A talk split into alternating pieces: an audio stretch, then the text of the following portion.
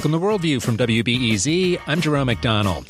Ethiopia beat back Italy's attempt to colonize it. We'll learn about the history behind Adwa Victory Day.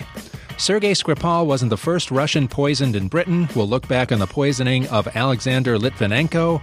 And the words handmade and cookware don't usually go together, but we'll meet the founder of Terra Clay. She imports handmade blackstone pottery from India. Don't forget you can join the conversation on Twitter at WBEZ Worldview.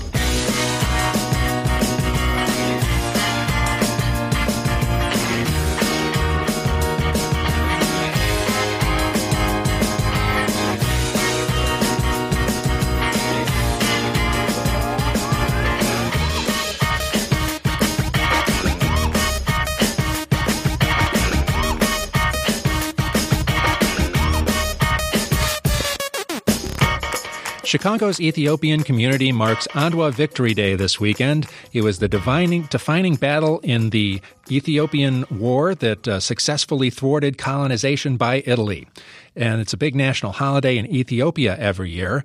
The Ethiopian Community Association has invited Dr. Paulos Milkias, a professor of political science at Concordia University in Montreal, to give keynote remarks on Saturday.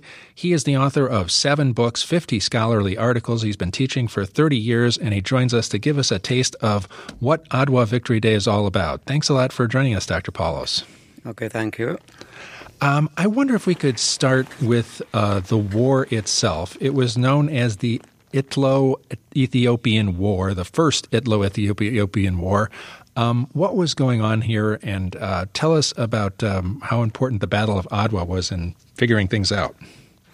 Well, um, the war starts because, you know, as you know uh, uh from history, Ethiopia happened to be the longest uh, independent country uh, with the longest independent uh, country in the in the whole of Africa, north and south, and uh, the African countries were divided up among the European powers. Uh, the Treaty of Berlin, 1885. Uh, so Britain, France, especially had big um, chunks of Africa taken over. They divided up all of them, the Belgians included, and the Spanish the Portuguese were there already for a long period of time. They divided up Africa. And the only country that did not have what they called enough share in Africa was Italy.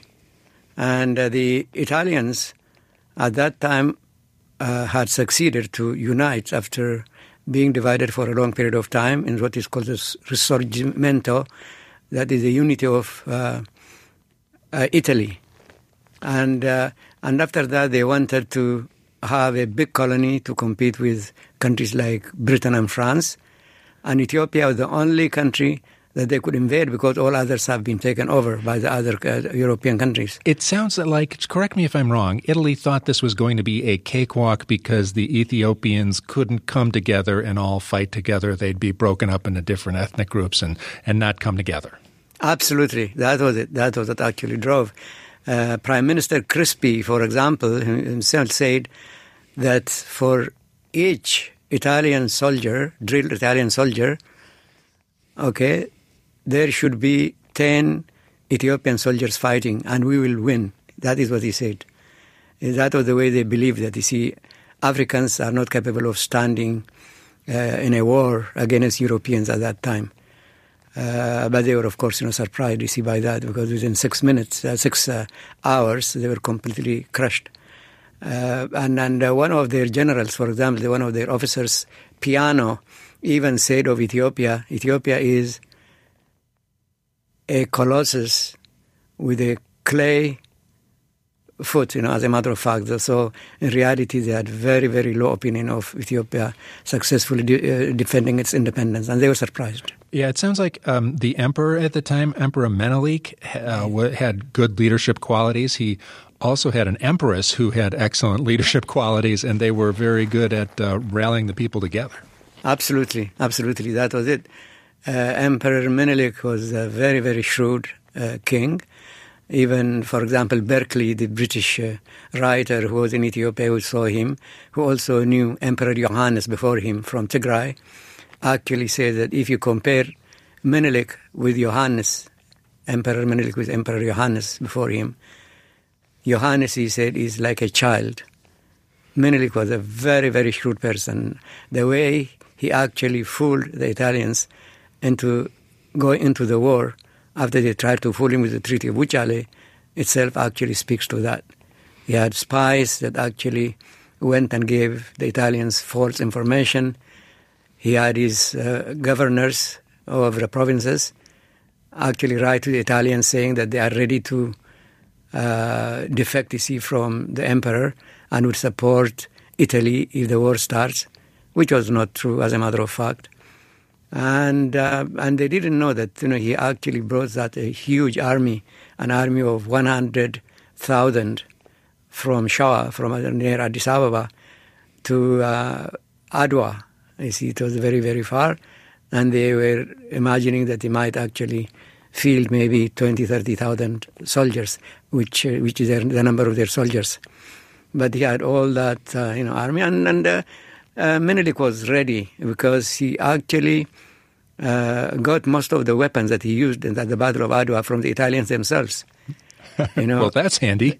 That's it. Yeah, yeah. You, got it, and the Ethiopians were extremely well armed.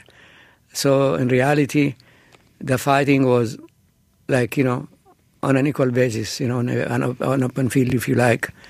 And they, but even then, they thought that they would actually, as as you said earlier, it would be just you know a, a, cake. You know, as a matter of fact, that Ethiopians could not actually stand against a European army for long. But the Italians suffer like serious losses and well, are really beaten bad, and have to go back and and um, tell their people at home, and it uh, crushes the Italian government at the time. Absolutely, they were actually feeding false information for a long period of time that they were winning the war against uh, the Ethiopian princess and the Ethiopian emperor himself when he was not actually coming to uh, the north.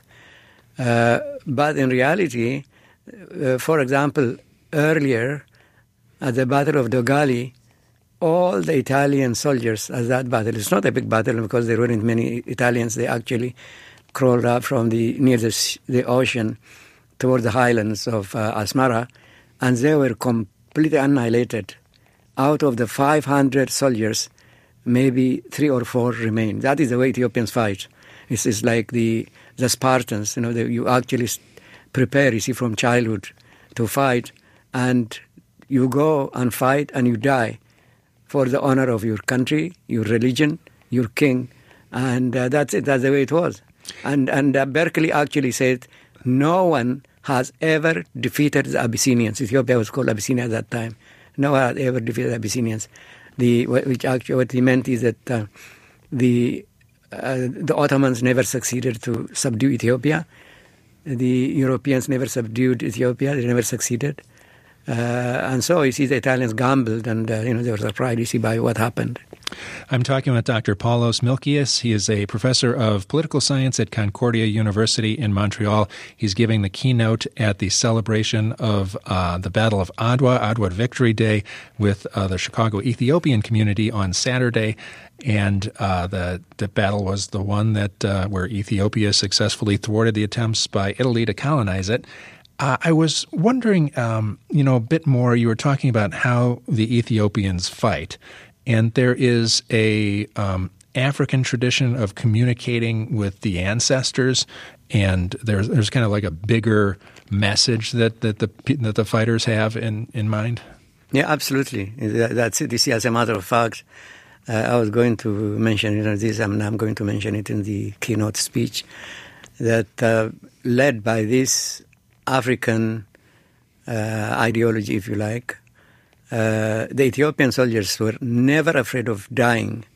If you die, okay, it's like, you know, a celebration. When they go to war, you know, the Ethiopians wear a shamma. A shamma is a white clothing at the time when they get married, for example, or when they have got, uh, like, you know, Christian celebrations like the Meskel and the Epiphany they actually wear this white toga, clean white toga. When they go to war, they wear exactly like that, as if they are going to get married. Uh, they, they don't try to hide themselves like, you know, say, European or American soldiers trying to wear clothing that would actually uh, makes them mixed. Camouflage, yeah. The environment, exactly. Not, not at all. It's just the opposite.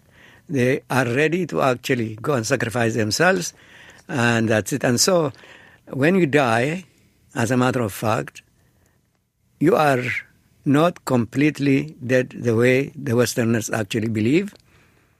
You know, my friend uh, Ali Mazrui of Makerere University Yep. had actually said, for Africans, it is like changing an address. That's what he said. Well, that's an interesting way to put it, or think about it. Um, now, what about some of the larger implications of uh, the Battle of Adwa? There were a lot of people around Africa who noticed this. It seems to have had a big effect on the Pan African movement. Uh, what was going on there? Absolutely. As a matter of fact, the uh, even before the Pan Africanist movement uh, started, there was what was called Ethiopianism. Ethiopianism starts around the time of the Battle of Adwa in 1897. The, the war was fought in 1896, and in 1897, what was called Ethiopianism actually started.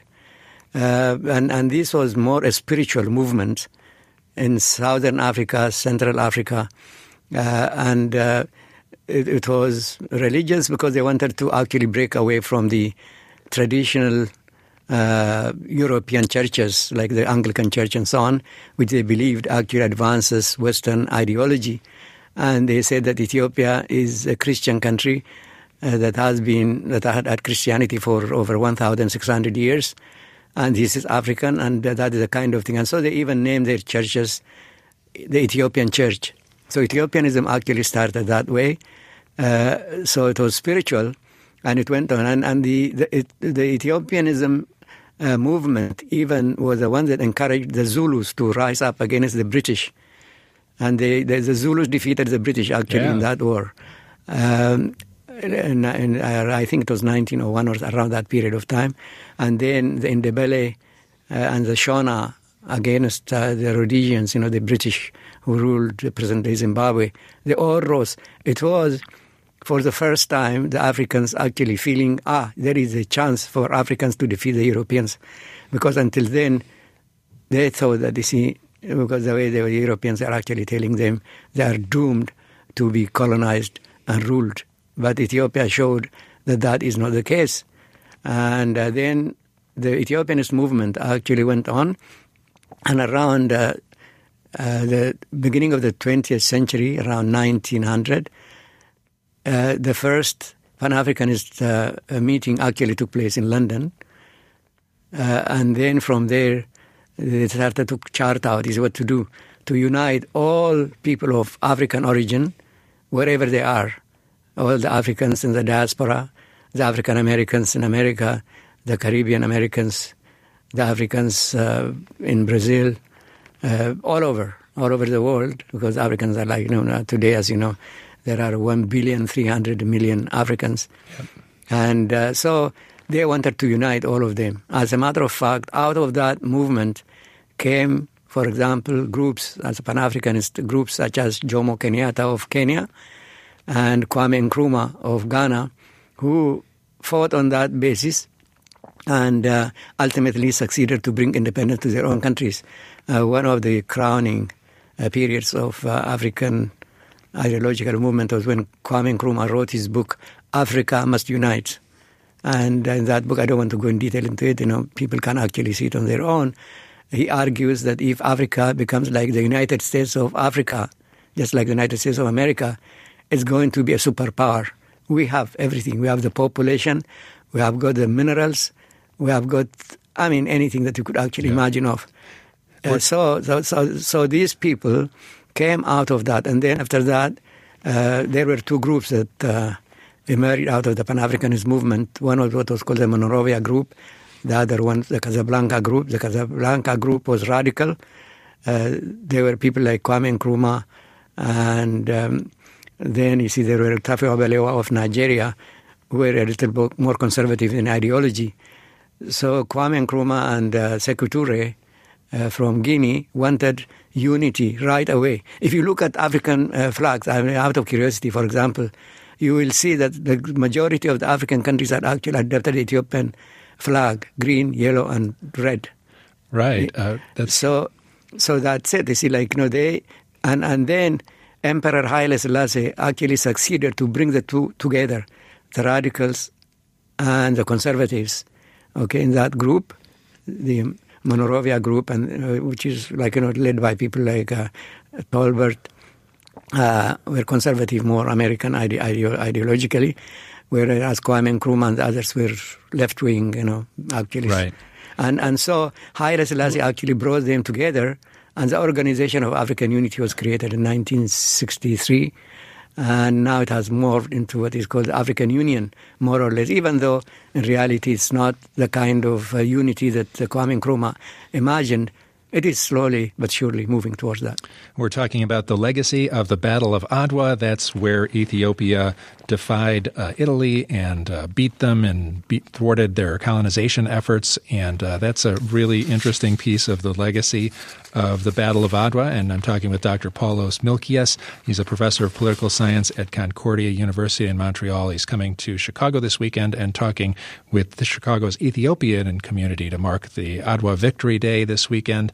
I wanted to go on and, and, say something about the second war between Italy and Ethiopia. Italy does come back uh, with Mussolini in the 30s, and he really um, occupies Ethiopia uh, through World War II. There, um, this the first war kind of bounced into the second in a way. Yeah, absolutely. Yeah, the you know Benito Mussolini in his autobiography actually says that he was 12 years old in 1896 when the Battle of Adwa was fought. And when he heard, even as a child, he was so ashamed. How can Italy, that actually represents the Roman Empire, be defeated by a black country like Africa that they called barbarians? You know, they actually call it Ethiopian barbarians. And uh, he was angry, like, you know, I mean, it's deep, it was etched on his mind. And uh, when he came to power in the 1920s, the first thing that he wanted to do was to avenge Adwa. And he started to build up an army. Uh, the Battle of Adwa was fought with 20,000 Italian soldiers. They thought that it would be very easy to defeat Ethiopians like that with 20,000, even if Ethiopia has got 100,000 soldiers. But Mussolini uh, said that they made a mistake in thinking that way. The Abyssinians, he said, can fight equally with us, and therefore we have to have a large army. So he fielded, and at first they occupied the area of uh, Ethiopia that used to be uh, uh, Mallash, now Eritrea, they named it Eritrea, Marus Eritre- Eritreum. And uh, so from there, he built up an army, and he had an army of half a million, 500,000 soldiers. That's okay, amazing. Exactly. And I mean, for a tiny country like Ethiopia, Ethiopia had a population of 7 million, mind you, at that time.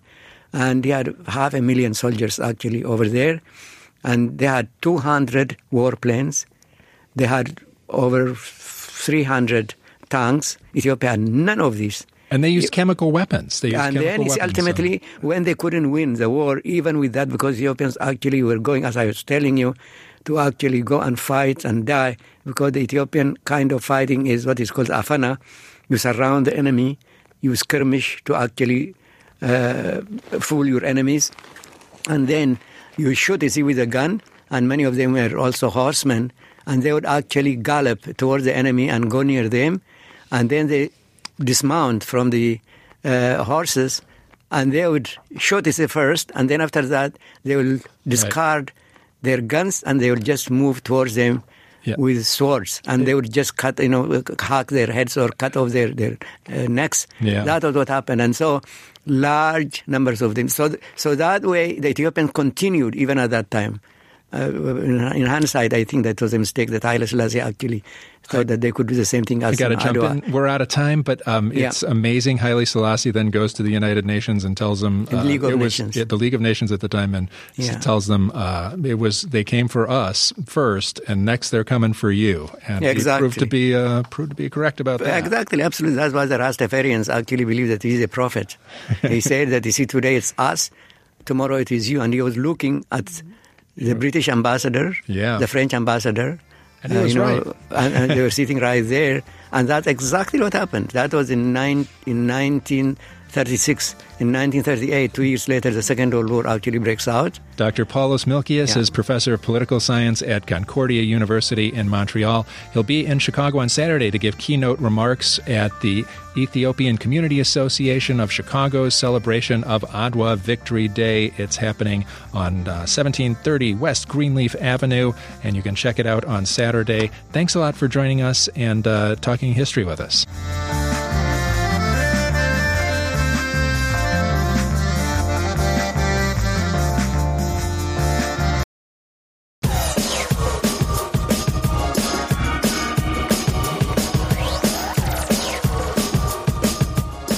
This is a worldview from WBEZ. I'm Jerome McDonnell. Ex spy Sergei Skripal and his daughter Yulia are still in a British hospital after coming into contact with the Russian nerve agent Novichok. Several countries have joined the UK uh, to accuse Russia of a politically motivated attack against one of their citizens. The case has echoes from the past. In 2006, another ex Russian spy, Alexander Litvinenko, was po- fatally poisoned in London. Russia denies involvement in both poisonings and many other uh, suspicious deaths in the UK. For the program Witness, the BBC's Rebecca Kesby shares how the scandal transpired with the Litvinenko killing. Scotland Yard is investigating the suspected poisoning of a Russian dissident living in Britain. Alexander Litvinenko, once a colonel in the Russian security service, now he's fighting for his life. On November the 1st, 2006, Alexander Litvinenko began to feel unwell. It was the sixth anniversary of his arrival in London to seek political asylum. Every 10 minutes he needed to vomit. Sasha started to develop different symptoms diarrhea, stomach ache. From healthy men. it was just like a absolutely ruined person. He'd left Russia with his wife Marina and young son Anatoly after he became a whistleblower against corruption and criminality at the very top of Russian politics. Marina says he immediately suspected he'd been poisoned. Uh, Sasha, from very beginning, he just said it's a very strange symptoms. When he vomited, he said it looks like a chemical poison. It doesn't look like a food poison because his knowledge from military school, he was very suspicious. And in hospital, Sasha said, "Could you check me for poisoning?" And they looked at us like, uh, "We are crazy people. Why we need to do this?" Sasha explained, I'm a former officer from Russia and I have a very powerful enemies and it probably somebody want to kill me. Marina had first met her husband in 1993, the early years of post communist Russia. The couple were excited about the opportunities offered by this new country. When I met him first time, I didn't think it's my future husband. He was very shy, not typical officer of security service. He is very funny. When I finished university, it was 1985. I was already involved in a ballroom dancing, and I just decided I'm going to work for this because it was some kind of escaping for all this Soviet style world, and I really like it. When Sasha met me, he said it was his dream to have a wife who's a dancer. He was extremely serious about his job. And our relationship, his job sometimes came in the first place. But I feel very safe with him. I feel loved. But the collapse of Soviet systems had thrown the country into chaos. Rapid privatization and deregulation led to a flourishing criminal underworld, which seemed to permeate nearly every aspect of society. It was crazy time. People tried to earn money any different way. It's so difficult to change from being totally state control in a just in a one two years it was a moment exactly when all this morality was just uh, lost completely Alexander Litvinenko quickly rose through the ranks of the anti corruption department of the KGB's replacement service, the FSB, but he began to find it almost impossible to prosecute criminals with powerful friends in authority. Sasha worked against organized crime. He was very enthusiastic because he knew his job helps people. But year by year, he realized every time when he get a certain level, he was not able to do what he's supposed to do. because involvement of these people when organized crime, people from government started to cooperate together, not for better future of this country, is just for themselves? You know, it's all started to be a very difficult system to work in. In November 1998, Alexander Litvinenko's decision to arrange a press conference in Moscow exposing corruption at the highest levels would change his life. Marina says he did it as a direct consequence of meeting the then new head of the FSB, Vladimir Putin. Litvinenko had warned his new boss that corruption was rife. Mr. Putin, he claimed, seemed unconcerned. Sasha went to see Putin. He brought some diagrams, how all connected this crime. And Putin looked at this and he dismissed it. And what Sasha said, all this criminality was connecting to people who Putin was involved together in his past. First of all, when he told me they're going to this press conference, I was already very, very nervous. And I said, Are you sure you have to do this? Sasha said, I have no choice. We need to be very noisy about this crime. They never forgive me. Now it's only two ways they might kill me or I will be arrested. Alexander Litvinenko was arrested. After his release eight months later, several death threats, and after Vladimir Putin became president in 2000, the family decided to flee to London. But he continued to criticize the Russian authorities. Then, six years later, this. Doctors treating Mr. Litvinenko at this central London hospital say the next few days will be crucial. Tonight, Alexander Litvinenko is still fighting for his life in a hospital bed behind me. For days, the British medical professionals were mystified as to what was causing Alexander Litvinenko's severe symptoms. Ten days into his illness, Marina was the first to notice a dramatic deterioration. When I saw all his hair on his shoulder, on his pillow, I was shocked. And only one doctor from cancer unit said, but you know, he looks more like my patient. He looks like after chemotherapy. The British launched a full police investigation. Government scientists began to suspect he may have been poisoned with alpha radiation, most likely ingested through food or drink. On the 1st of November, he had lunch with an Italian contact in a Japanese restaurant in central London.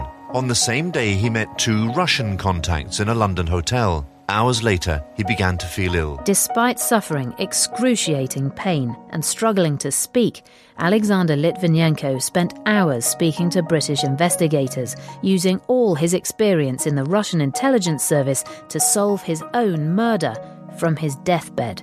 Last few days it was completely difficult because he was extremely tired. He hardly can talk.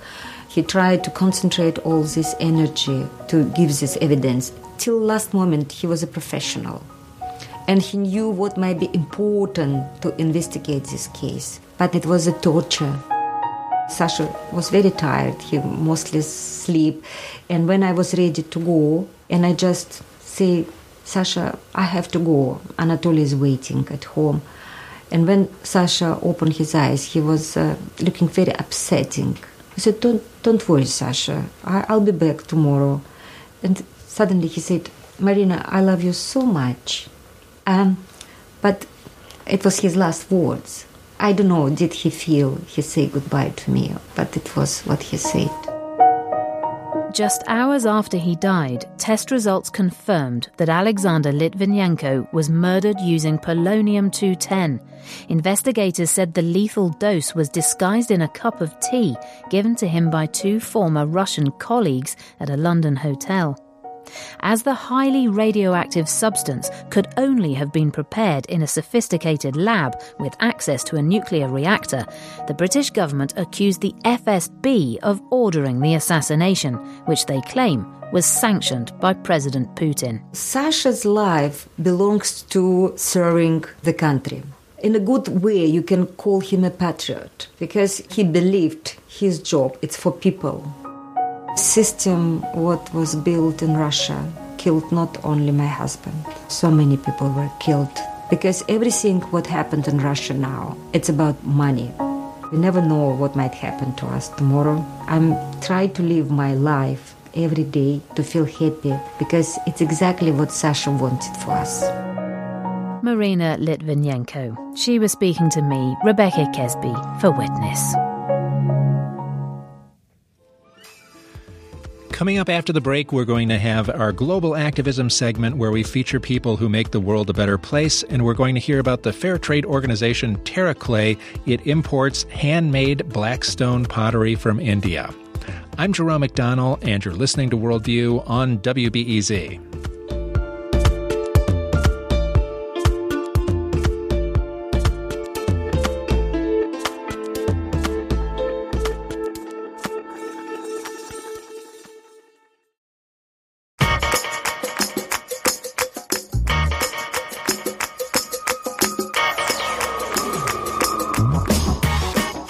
This is Worldview on WBEZ. I'm Jerome McDonnell. It's time for our global activism segment where we feature people who make the world a better place.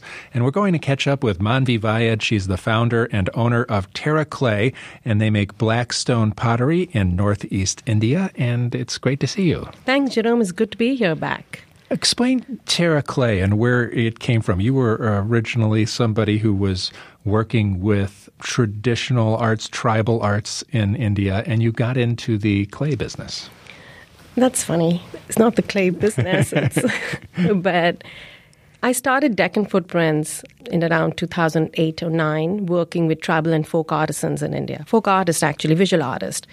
I thought that their dialogue, their visual arts, was really powerful for the new generation to understand, you know, to take you back to your roots while working with them, I would hear the same story that how their arts were dying, that the next generation was not interested in them, and then sooner or later it would soon disappear.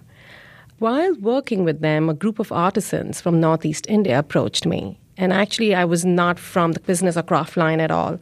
Coming from the visual arts background, I gravitated towards folk and tribal arts in form of paintings, their dialogues, you know, the vernacular arts. And so when they actually approached me, I was kind of hesitant to work with them because I didn't know much about them or their handmade crafts. But the background dialogue was the same that if it doesn't get a lot of traction or there's a lack of visibility in this, and if soon it would disappear. And I think that's what grabbed me. Actually, it was my husband, Vivek, who encouraged me to go with it, to give it a shot, because I always wanted to work with women artisans. I felt that that was really important to empower them because you see a trickle down effect really quickly women invariably don't take care of themselves, but they would do everything for the family, for the kids. And once you empower them, I think it just spreads it. It helps the family, it helps the kids, it helps the economy, it just helps that. So uh, we've got these women, and they're in Northeast India, and they make blackstone pottery, which is really striking and handsome stuff. How long have they been doing this? Where does this craft come from? This is their traditional craft. What I've heard and learned is that women were not involved in this craft for a very long period of time. It was the men who actually made these by hand. It just traditionally that's the way it's done. It's a craft that they actually offered it to the gods. Women were not considered pure enough to make these. But then these women artisans actually have changed that. They wanted to be the bread earners of the family and they decided to take this on. So there are very few families actually doing this. Initially, when I visited Manipur in 2000, late 2016, December, there were just a handful of them. And what I'd seen and read, and what I hear from the community, that at one time every family member was doing it, and now you can count them in your hand. Literally, mm. you can count them that there were just four or five families doing them, and out of them, only two of them are more. The women have stepped in; they want to do it. Two families. Do they get recognition? No. Do they fight the community? Yes. They pretty much have to fight against the community to do this. When they all go to get the stone from the mountains, they, they're never informed. They do it all by themselves. They drag the stones all by themselves. And it's a really hard trek to do all this. But they don't get the support from the community. All right. When you say drag the stone from the mountain, mm-hmm. there, tell us more about this area. Where is Manipur? If India is a diamond, it's the little part off of the diamond to the northeast. Northeast, touching Burma and then on the top would be China. So you can see a lot of influence of China and Burma in the community. Most of them are Christians. I think there's a population of about 90% are Christians. They've been converted, but you could see a church pretty much every two miles. Every mountaintop had a church. So when you come down to the valley, you see the Hindus there, which is predominantly a Hindu base, but most of the tribal communities are all Christians. And did they make the kind of things that you are selling now with Terra Clay? You started with teapots, and now you've moved on to oval bowls, casserole bowls. There's a wok. If they're Chinese influence, they're probably using a wok. Triangular bowls. When I started with Terra Clay, it was just out of passion. So I kind of didn't do too much of my homework, and I did something that I naturally gravitated towards the teapot because I'm a tea drinker. So I said, let's launch it with the teapots because in order to balance off the shipping cost, we had to get a shipment that actually was worth it. It is breakable, so we had to figure out a lot of logistics at the first shipment of ours. And we realized that we made some mistakes. Like when we started up, that our shipment was not diverse enough. We should have included a lot more different designs of bowls and cups at the first go but we learned along the way. A lot of people might not be familiar with how to use a pan that is ceramic. It's something that people don't use all the time. It's just same like using any other pan that you have. You have to be careful just remembering that it is clay, but it heats up really well and you can saute really some good vegetables and, you know, meat. I'm a vegetarian so I can't speak for that, but we've sauteed a lot of vegetables on it. You just have to be careful that do not put in a dishwasher, does not need to be scrubbed. And you just have to, you know, develop a relationship with your cookware. Develop a relationship with like any other, like spend time with it, cook with it, learn what the difference is as opposed to cooking in a non-stick. And you'll get the hang of it. But you know, the cookwares reminds me of coming home, uh, getting the community together, getting family and friends together, and cooking with them as opposed to keeping everything ready. You know, it's a family time. I think food brings a lot of people together, a lot of cultures together. It's pretty cool to think of something that you're cooking with as handmade. This is something a person made with their hands. It's not like a manufactured pot. Absolutely, and that's what I fell in love with. I think we are losing the dialogue of handmade. I remember uh, when I was young, my mom's constantly knitting or painting, and we're losing that. We're losing making things by hand. And more importantly, it's a traditional craft, right? So it's time tested. It's gone through its ups and downs, and it's still survived. It's still there today. So there is something that speaks about that. And it's about connecting communities. It brings people together in a way that they realize that it's coming directly from the artisans, wherever they are whether it's in India, whether it's in Pakistan, or whether it's in Afghanistan, they're bringing it from there here. There is an essence to it. It is crafted by hand. And we have a hashtag from their hands to yours. You're listening to Worldview on WBEZ. I'm Jerome McDonnell, and I'm talking with Manvi Vayad. She's the founder and owner of Terra Clay. They make blackstone pottery from Northeast India. What have you learned about the fair trade community and how crafts fit in, how pottery fits into that scene? I got introduced to Chicago Fair Trade last year. I became a business member of Chicago Fair Trade, and I realized that there are such inspiring and motivated people in this group. What I learned was Chicago was one of the largest fair trade cities in the US. And it speaks. DePaul University is fair trade, so there is a movement of fair trade. What we call fair trade is actually making sure that the artisans who make your product, whether it's a black clay, terra clay pot, or whether it's your clothes that you wear or a basket that somebody has weaved, that they are paying living wages, that we are not squeezing or we're not taking anything away from the artisans. In fact, we're encouraging them to continue a craft. And that is what is important for Chicago Fair Trade that people, whoever associated with the craft, whether it is the family that's involved or the community that is involved, are able to sustain it are able to say proudly that they made it and that they're getting paid fair wages. And I think that's really important for all of us who are a part of the Chicago Fair Trade community. Are there people you think should be more involved in this kind of thing? Absolutely, Jerome. Don't let me start, but absolutely. Fair trade products, yes, they are slightly higher priced. That is because we're really, really careful about the entire process and how it comes to the US, whether we are being fair about it but they are made by hand, they are handcrafted, and that you cannot replace by a mass produced or a mass processed production. And that's where differentiates handmade with anything else, right? You actually have somebody, a name, a face, an identity creating that. That's really powerful, and it, gen- and it comes through in whatever, whether you're wearing a shirt or clothes made by fair trade or you're using a black clay pot, it comes through. It absolutely comes through. I just wish that organizations would be a little bit more participant in this.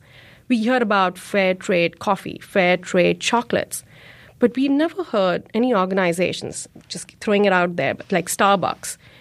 They have such a huge presence, not only here, but in India. And if they would say, hey, we're going to use fair trade products, for example, mugs that are made by artisans, and we're going to use that in our shops. That would speak volume, the message that it sends to the community, to the world around us, that Starbucks actually cares. It cares from where the products are coming, it cares from where the coffee is coming. We want to be associated with a company like that. I think that's a message that is so powerful that it can speak just by this one simple action that they take. So you think big companies should get more involved? Absolutely. It just helps them so the question is not what we can do for the big companies, what the big companies can do for people all around them. We are eventually all connected. They are connected to us, we are connected to them. What can they do? What can we do to make this more sustainable? How do I put it? Connect people, connect crafts, connect cultures. It's such a beautiful platform that they can provide for everybody. What happens if somebody like Starbucks comes and says, I need 10,000 gift tea sets uh, real quick? I don't know. I didn't think about that. It just. you know, I would be nervous, but I would say, let's do it. It would probably take a year or two to get this going. We might not do the black terra clay teapots. We might work with another artisan group which you know fits more into Starbucks bracket of unique product line. But we can do it. Absolutely do it. Let's go for it. I noticed that you won the FedEx Small Business Grant Contest. When you were here before, you were just uh, getting started with that. Yes, and I thank you for bringing that up. I want to thank all your listeners for that. I think last time that I was here, I just started the whole FedEx Small Business Grant Contest. And I'd made an appeal here, right here, sitting, that if any, if people would vote for me, and they did. So we actually came in the top 10, and I'm really grateful for that that was fun. I, I, voted a bunch of times myself. And so you got a grant and they helped you with some stuff? It is a great platform. I think today is the last day that you could apply for 2018 FedEx Small Business Grant, but FedEx has really stepped up. It's just not about the money, you know. That helped me with my production and helping paying my artisans. But you get connected to a community. You get connected with community who are past winners, who know what you're doing, who get to know you, and they've been there or are going to get there. So you can reach out to them. And I never expected that with the FedEx Business Grant. I thought they would give me my cash and that's about it. But no, FedEx is going to mentor you. They're a part of your business, they're part of helping you out to make sure that you are successful in your business. This is Worldview on WBEZ. I'm Jerome McDonnell, and I'm talking with Manvi Vayad. She's the founder and owner of Terra Clay. They make blackstone pottery from Northeast India. Are you seeing sales from lots of different places, or are you more Chicago focused? How does it end up working? The website looks great. I imagine people stumble on it and say, uh, well, yeah. Growing pains. We get a lot of online business. That is our primary source of income from all over, actually, US. California has been big, New York has been big. People from Dallas have ordered from us. What we realized last Christmas that we wanted to give people a complete experience when they get a gift. We tied up teapots, like our teapots and our teacups we tied up with other small businesses of Chicago. Uh, for instance, we get our honey from Noel, who is really passionate about her bees. She has an apiary and she's a real advocate for the bees. We, we got our honey from her and we started tying with other small businesses to make a complete experience of the teapot that you're receiving. It was something very organic for me. When I put that up for Christmas, I realized that people were buying more gift boxes uh, they didn't just want to buy a teapot or teacup, they wanted to buy the whole experience. So we started getting our tea from companies that are investing in uh, tea pickers in Assam, India. We got a honey from there. And then we created other small gift boxes by using fair trade products from other companies in India who weaves beautiful scarves and chocolates from businesses in Chicago. So we say we're getting two worlds together the handmade global artisans and small business of Chicago. We're getting together so that you can experience a gift. And I think that's about me too. Coming from India, having roots in India, I realized that I'm connected to both the worlds. I grew up in India, but my community, my presence is here in Chicago. So I wanted to bring both these together, and the gift box was a kind of a amalgamation of these two. And I love it. How's it working out for the women in Manipur? They have started doing a lot of local fairs in India. People do not want to move away from what they already have. And being a clay pot, a clay dish, or a cookware, people are nervous about investing in it in case it breaks because in India, the homeowners don't cook. It's usually the servants or the maids who are doing the cooking. So it's just a different setup. The social setup is really different. So they sell smaller objects, like more decorative objects, but they're not actually selling a lot of functional ut- utilitarian. Yes, objects. So that's interesting. And but but their lives are improving because of Terra Clay. It's still too early to say. I'm being optimistic that I hope we make a difference in their lives. We hope we empower them that they allow other women to get in and craft these potteries. They can actually produce or make things only from Jan to May. And after that, the monsoons come, which is, I think, one of the heaviest hit regions in India. Most of them are actually farmers, so they have to get back to the paddy field. So making pottery is not their priority at the moment. You know, whenever we placed an order with them, they've been optimistic about it. You know, I even heard once that we'll make it, but we don't know where to keep it and dry it and fire it because the spaces are so tiny and small. Is shipping hard? Don't let me start on that one. Um, last year, we actually got our shipment in December, 14th December. And I think I was absolutely crying. I think that was it. I was crying by the end of it because I was so done with the new laws that India had put forward with the new GST. And it was tiring. The law was introduced in early July. And I remember our shipment was ready to go by the third week of June, and they refused to let it go. They said the new GST law is coming in. We cannot allow any shipments leaving India. So, though things were ready in June, we couldn't ship it out. And we waited with all the stuff created and packed till November to get clearance. Wow! So it took you from June to December to get it out of India. It, they wouldn't, we wouldn't get clear answers how to you move could ahead. get you could hand deliver them faster. Absolutely. Maybe hand delivery is the next um, artisanal space. What are your goals for the future? I realized that just working with artisans in Northeast India is not a very feasible project. It's not very feasible for a business because the production cycle is so small.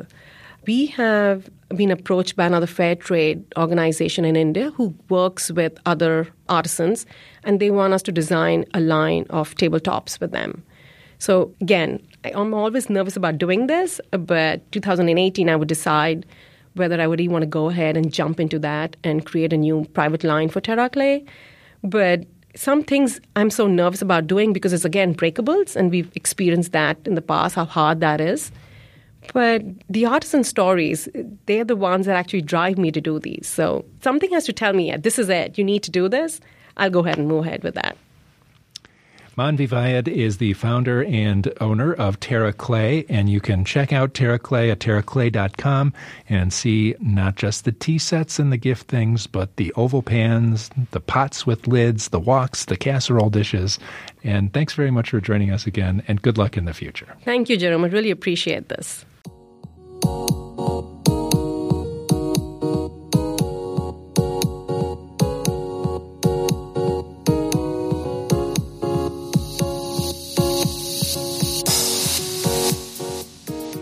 Thanks for listening to Worldview today. If you want to listen again, sometime say when the program isn't particularly on, you can. You can go to wbez.org slash worldview and listen there.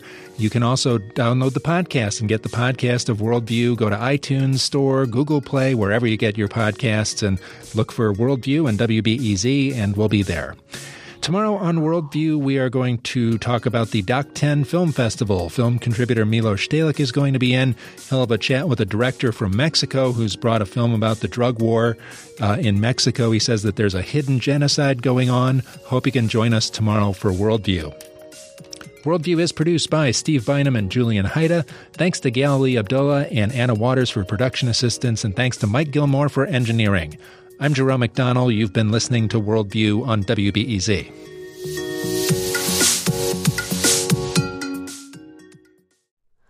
Hi, it's Terry Gross, the host of Fresh Air. We bring you in depth, long form interviews with actors, directors, musicians, authors, journalists, and more. Listen to our Peabody Award winning Fresh Air podcast from WHYY and NPR.